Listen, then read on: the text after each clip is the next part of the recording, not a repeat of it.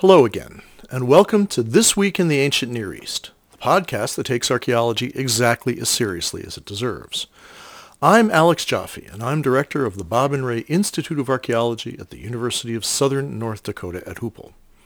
Fortunately, I am joined by two real academics from actual institutions, Professor J.P. Dessel of the University of Tennessee and Professor Rachel Hallett of the State University of New York at Purchase. We're coming to you from the Richard Daystrom Lounge at the Department of Computer Science here on the beautiful Hoople campus.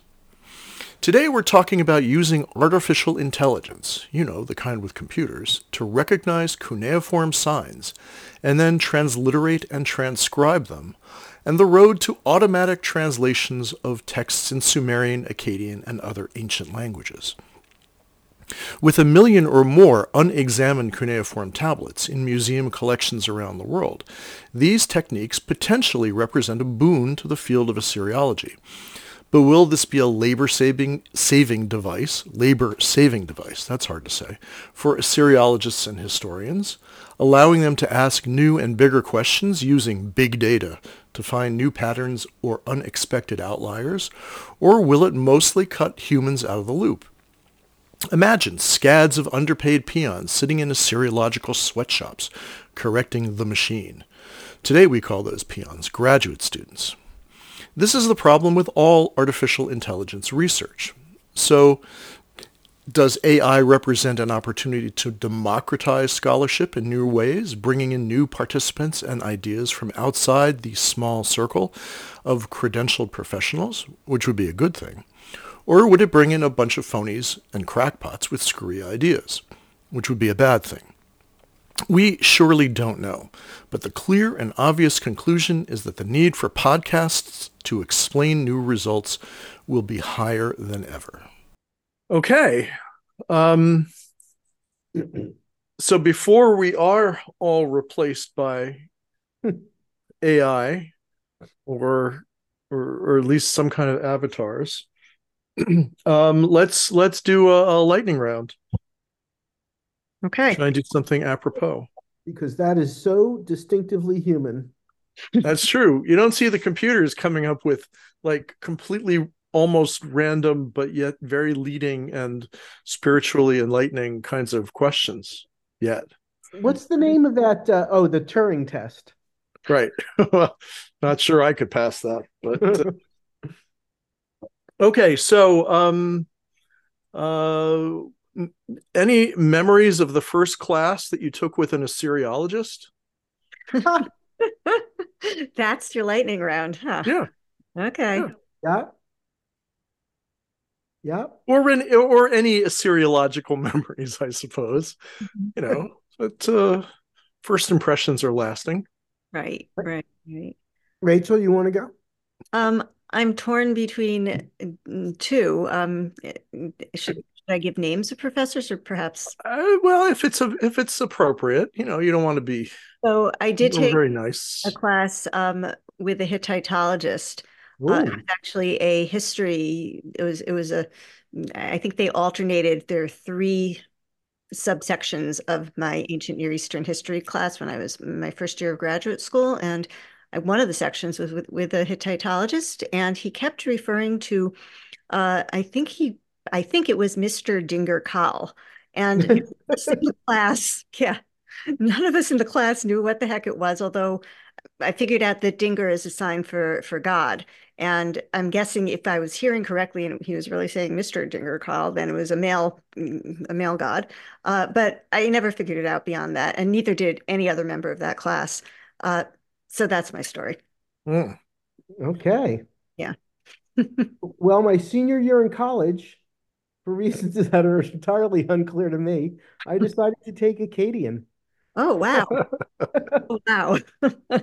and that that lasted about a month, and in that month, I don't think I've ever been more confused and completely I had I, I had nothing to hold on to. there were two graduate students, one of whom I believe is at the University of Minnesota now. Okay. I'm not sure. And uh, I was told several times that you needed to know German. that German was the first Semitic language. So I, I was already at a loss. I couldn't even read the textbook. I was also introduced to Eisenbrauns at that point. Ah. One of these graduate students was ordering, taking the taking care of us by ordering some rudimentary grammar, right? This is, you know, the late or the mid 70s, late mm-hmm. 70s, late 70s. And there were very few grammars. And he he said he was ordering it from Eisenbrauns. And, and I was just the whole thing. It was a rabbit hole that I didn't even knew existed, and let alone how I found myself in it. I lasted about a month. Okay. I was just desperately trying to memorize all of these signs. I had no possible way of really doing it, and then that was it. Do you remember anything from that month?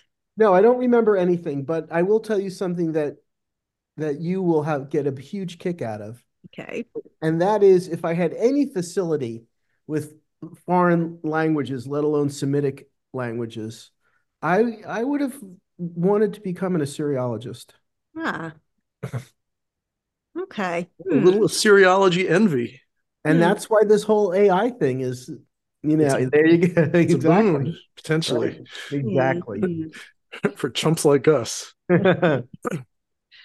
Well, um, in in college, the first Mesopotamian history class that I took was um, a seminar.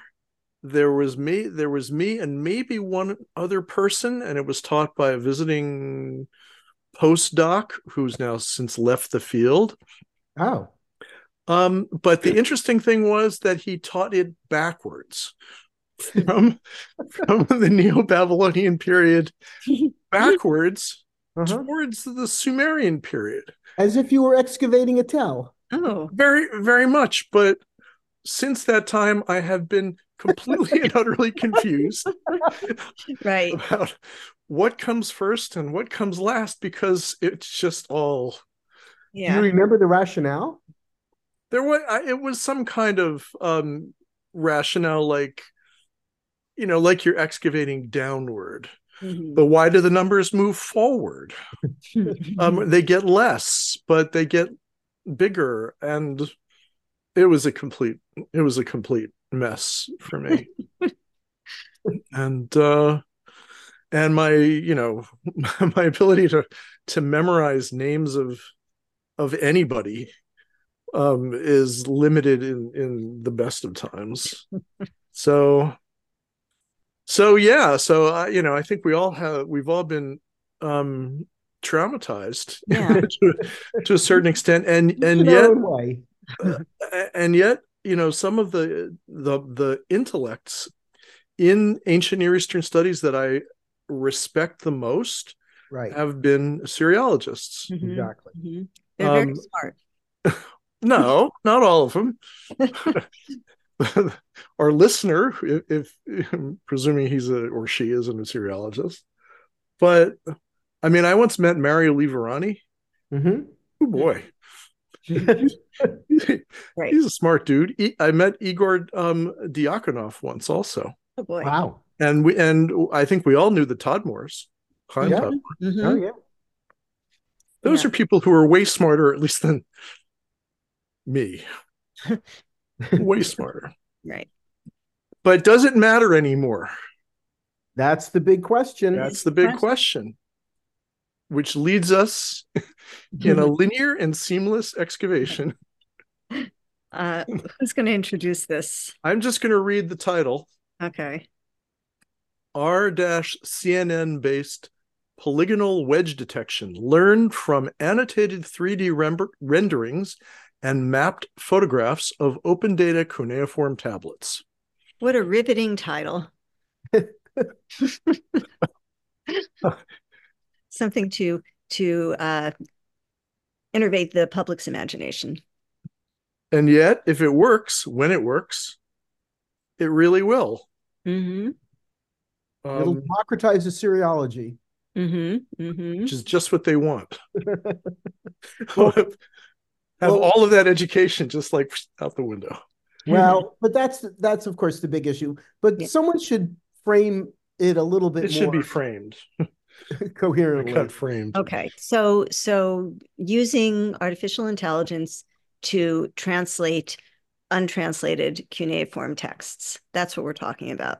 Right. So this article, which is written by four very smart people, um, talks about using um, artificial intelligence to do uh, sign detection and wedge detection. And as the listener obviously knows, and as we've repeated endlessly on this broadcast, you know, the cuneiform language is composed of these chicken scratchings on on clay created with that are sort of wedge shaped, but they're very complicated s- shapes And fragmented often. and right and they're fragmented so it's teaching the computer to recognize this is a sign um, and then teaching the computer to read the picture with all sorts of shadings and gradations and computery kind of stuff to recognize the the the wedge itself and then create a transliteration. And there's lots of other work that's out there that's done uh, using computers and artificial intelligence to take the transliterations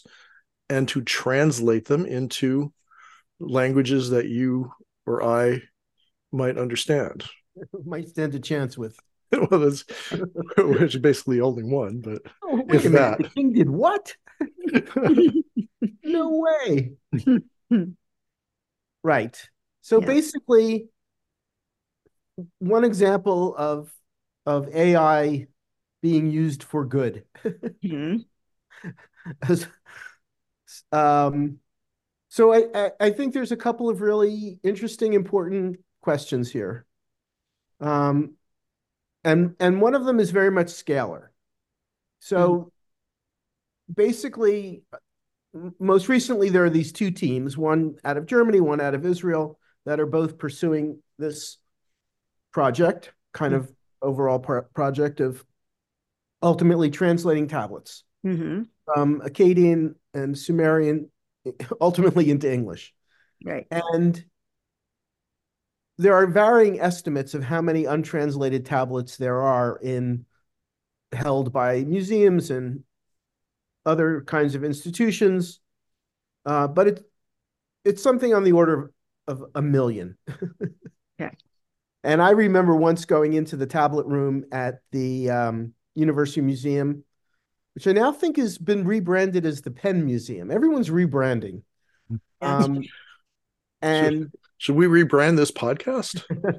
and and an Assyriologist opening up tray after tray saying, "We have no idea about this. We have no idea about that. Mhm. None of these have ever been touched.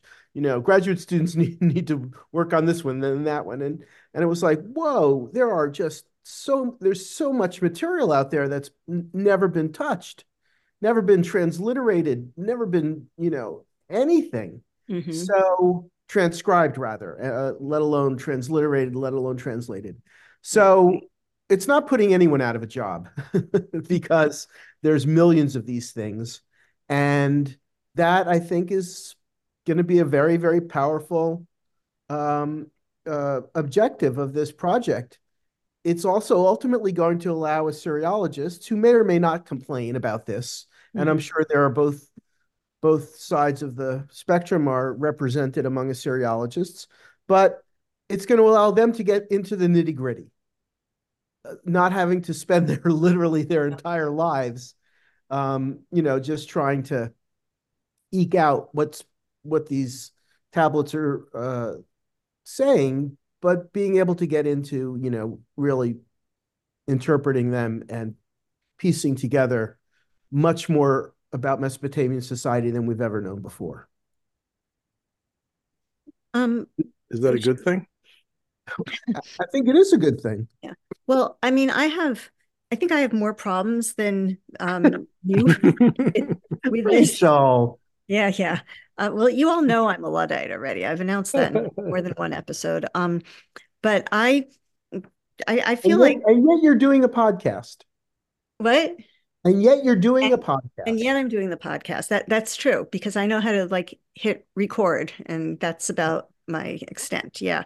Um, but um, so so first of all, I read several articles. I actually don't think I read the one Alex that you referred to. I just read the abstract of that, but I read several. And um, what's interesting about all of these articles about AI and cuneiform is they don't present results. And I realize this is early days of this project, but you know, I don't have any examples of new texts that have been translated, much less new information that's important about Mesopotamia.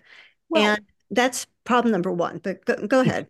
that's, I mean, they're we're literally at the at the very tip of the iceberg. Right. Okay. And with with the way things are going, the iceberg is going to melt very quickly. So you know we'll, right. we'll get, we'll get to that right and to to be fair the, these articles are about first of all the technology right. of just getting it to work like telling the com- correcting the computer no that's a wedge. That's no no that's a crack.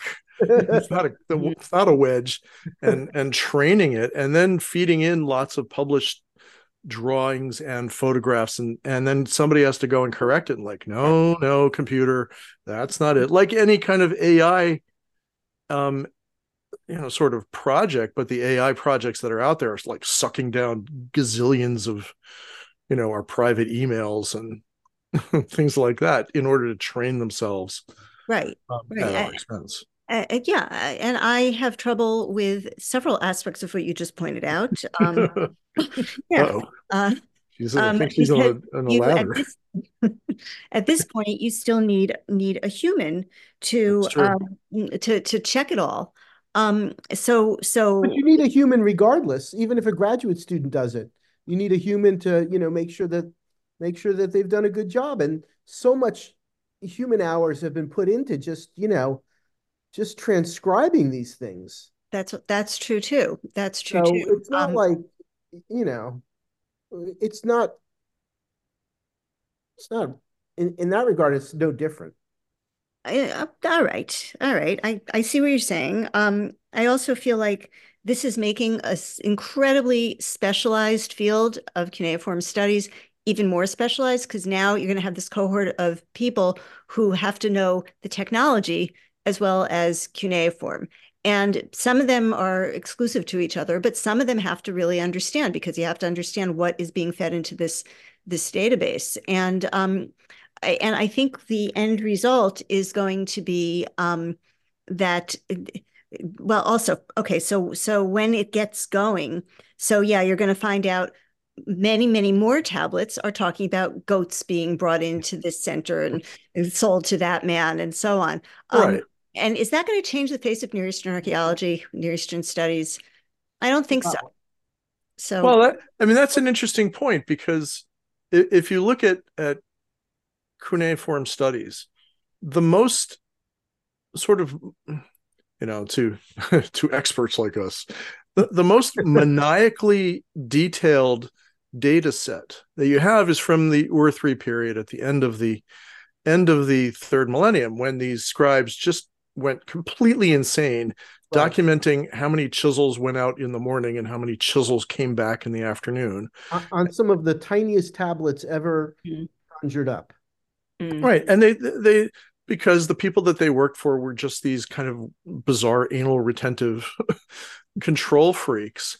And um you don't have that that kind of level of obsessiveness necessarily in, in other periods but but maybe the principle stands that you can really get mired down into the day the activities of the day. Right and but but that's how that's how it is in in any in any historical undertaking um you you look at i don't know um court cases from 13th century britain mm-hmm, mm-hmm. and they're you know you got reams and reams of data about that. You look at quipus from, you know, South America, and they're obsessively measure, measuring and counting this and that, what's going in, what's going out.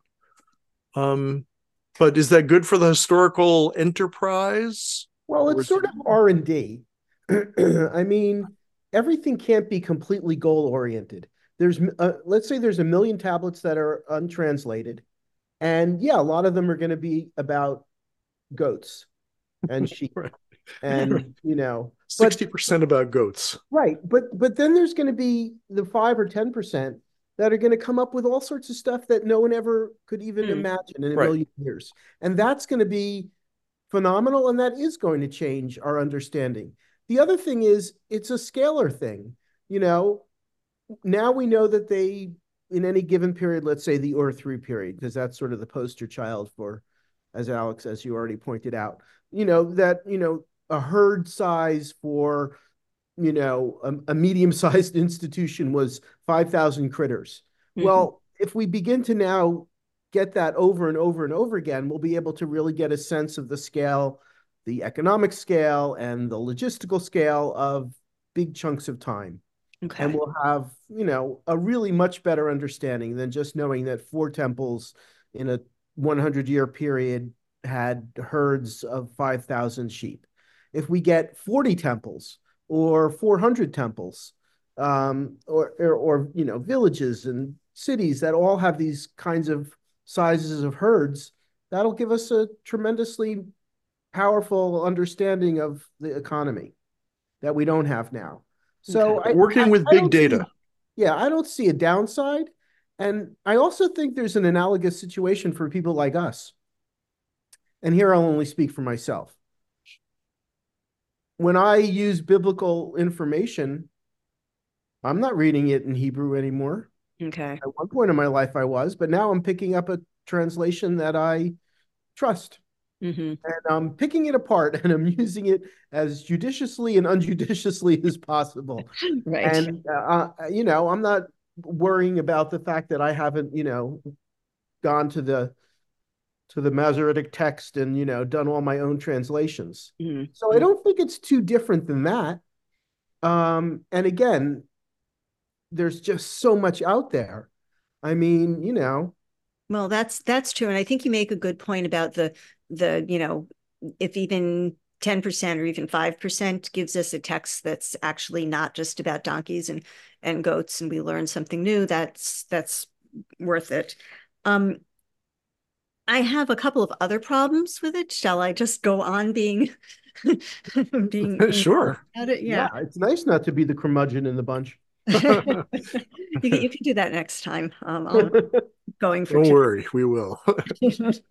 um, so, like all AI technology at this point, and probably towards the future too, there are terrible inaccuracies. I don't know if you guys in the last year have typed your own name, you know, what publications have I written into Chat GPT? You know, it makes up things right and left. It has no idea what I do. And same thing with student papers. You know, you can't certainly for antiquity, you can't trust anything a student would talk about your artificial intelligence right, right. there. Well, well, yeah, all right. So um, but but one of the articles I read pointed out that there are three types of translations proper translation, improper translation, and hallucination. Did you guys read this article? Yeah. Um, yes. And, the, and hallucination, meaning that the model has produced a meaningful translation in the target language, but that meaning is inadequate to the source. So, in other words, the same way as it makes up publications that I never wrote, AI is making up inappropriate translations. And so you're always going to need a human to go through it. So you may as well just keep the human. um, well, okay, yeah, that's that's a fair point. Um, you can't rely on the machines yet. Yeah. Um, the the question that that it it, it raises for me is um, how many humans, mm-hmm. and right, and what are the what's the role of the of the human as the as the controller of the project or as the uh, drudge who just corrects the machine no no that's not a well it'll know, be a, this sign is that it'll sign. be a mix and match and over time the machines will get better. I mean again i don't think you can tear this whole thing apart. It's just started. It's like we're you know we're in the first hour. Right. so you know give it a give it some time. Well, um, but it's and it's also it's also inevitable. So I, I don't really know what the I mean, there's no point in pushing back against this. Like there's no point in pushing back against AI in general. Right. No, the horse has left the stable or the train has left the station, whatever. whatever. The tube is out of the, the toothpaste is out of the tube. All three of those things. Right, right. Um, so, uh, go ahead, go ahead. Yeah, so there's no point in pushing back. There's only a point in appreciating the potential for what lays ahead. That's a fair point. Um, I will weakly contradict it now by by saying, you know, everybody is into digital humanities these days. And I think there's an element of, oh, let's see if we can do this. Oh, cool. We can spend hours and hours and tons of money and research grants to do this. And yeah, it kind of sort of works. But you know what? People have been translating cuneiform for over 150 years, probably more like 170 years, and they've been doing a pretty darn good job. And I think that this yeah, is. But slowly. I was going to say, right? Really, really slowly. I mean, that's no diss on them. But the, fir- no. the first we, generation, we couldn't do it, but the first generation actually, you know, they figured it out, and people right. well, scholars have been building on it ever since. And um, I feel like the field is becoming so specialized, so overly specialized that it's going to chase away the traditional scholars who would otherwise become graduate students and then experts. Um, I don't. I don't think this is going to. I, I, think this is something of a fad. Digital humanities in general. well, digital but this isn't, I mean, digital humanities is one thing. This isn't exactly digital humanities yet. I this think it is. Think exactly digital humanities. No, because it hasn't really been applied. Right now, it's just using AI to translate texts. But uh, it's not going to be available to us necessarily. But, mm -hmm. you know, to a future Near Eastern archaeologist or historian, the ability to have 3,000 texts from the site of Lagash that have something to do with the production and burning of dung and the amount of energy thrown off by that. and having that available to non non-trained Assyriologists is mm. going to be huge because it's going to allow us to interpret all Whole sorts of data right. that we would not have access to. and that right. is really, really important. And, you know, that's right. So now you can go to yeah, now you can go to some a, a, website like the Cuneiform Digital Library Initiative, and you can put in like a name mm-hmm. and and search. But in the in the near future, the day after tomorrow, um, the computer you'll just ask the the artificial intelligence, you know, find me all the the iterations and variations of this of this name or this place or this thing or this phenomenon or this right. idea. And you'll be able to manipulate huge amounts of of information and find new find new patterns. And you could do that also with with lots of other things. Ultimately you know the shapes of pots and and uh and the topographic and the, names that are neither sumerian nor akkadian. Right Mm-hmm. Um, but but here's my here's my question is, um, and it has to do with the democratization of knowledge.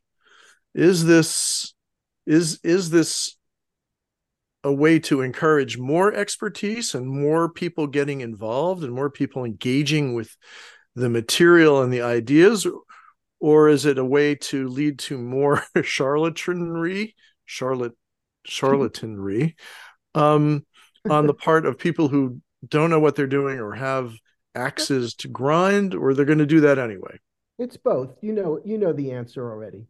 You know it's both. And there's always good there's always good research and bad research. Like any kind of technology. Like eh, yeah, and like our fields also. It, it's always going to be both. And you know, there are I think there are bigger questions and more directly existential questions for our disciplines, you know, regardless. Um, like what? Like, what's the point? Like in that session that we were just at. So what? In yeah, in ASOR. So I, I just think that, you know, some people will do incredibly insightful, excellent work based on all of this new data that they're going to have at their fingertips, and other people are going to be charlatans and, you know, yeah. make stuff up and do do horrible stuff. But that's no different than now. Well, the bigger the the the bigger and more accessible it is, is what makes it different than now. Um, more charlatans will be able to to have access, and they won't be able to sort the hallucinations of the AI from the real thing. And and if you're going to have a human vet everything that comes through, it's still going to take just as long before it can be made public. Um, so well, I, don't, I, don't, think well, it's going to take just as long. No, because uh, they're not going to have they're not going to sit there and copy and copy and recopy and copy and recopy. The, the machines are going to get better and better and better at, at that. Um, but maybe maybe the there is an opportunity here that for not only new and insightful research on data sets that we can't even that we don't have yet because they haven't been looked at or questions that haven't been posed because we don't have we can't look at so many things at once. But maybe that will be an opportunity for people to come along and not only ask interesting questions but also to put it together in new and interesting ways for the public. Of course. And and the other thing is i mean there's so much utter rubbish and nonsense out there already especially in fields like you know, biblical studies and Egyptology. I, I don't, that's already happening. Mm. Right? All the charlatans, all the crappy stuff, mm. all the stuff that gets churned up in, you know, public ways, public forums. So that's not going to change so much. I don't think the public is going to be all that interested in the, you know, the production of sesame oil in late third millennium contexts in southern Mesopotamia. I don't think that's going to be leveraged into some kind of, you know, huge, um, you know. Well, largely because it's never explained in ways that make it interesting, except by us in this podcast. Um, right. right. Well, it's going to be a huge boon for us. Right. Right. So it's that's the best kind of boon. I guess that's that's the good spin on it. right. From my point of view. Um, but but somebody who can come along and and write a a new cool textbook at a level that we can't we can't imagine um, is going to do is going to do great. Um, yeah. Great, it'll make an important contribution. Let's put it that way. Yeah. Okay. Um. So computers, good thing, bad. Final thoughts on the computer revolution. I'm not changing my opinion. I think we shouldn't be doing things just because we can. Um, you Ooh. maybe you saw 2001 at, at too early an age. Oh, and, well, and maybe right and, right. and you felt like Hal was a direct and immediate threat. Yeah, yeah. I yeah. saw that when it came out. So did I on a big screen. On a big screen, oh. and it was pretty life changing um, it, it it gave me uh, it gave me terrors. Oh, uh, I, I yeah, the house stuff gave me terrors. Everything else just made me shake my head and go, "What was that?" Yeah. Well, when he turned off the other the the oh, life support, right. yeah. Right. He was just um, fulfilling his his directive. He's a computer. That's what he does. Um, that's right. Yeah. Um, um well, maybe that's maybe that's our our future as well. We'll get turned off as the artificial intelligence of ancient Near Eastern studies, but we'll survive through these podcasts. That's right. Yes, or uh, some pod, some computer will re reinvent us. I, I hesitate to to do this. I really shouldn't, and it depends on your response. Have you watched the series on Apple for, uh, for all mankind? No. It's no. an alternative version of the space program uh, and and settlement on on the moon. Oh, interesting.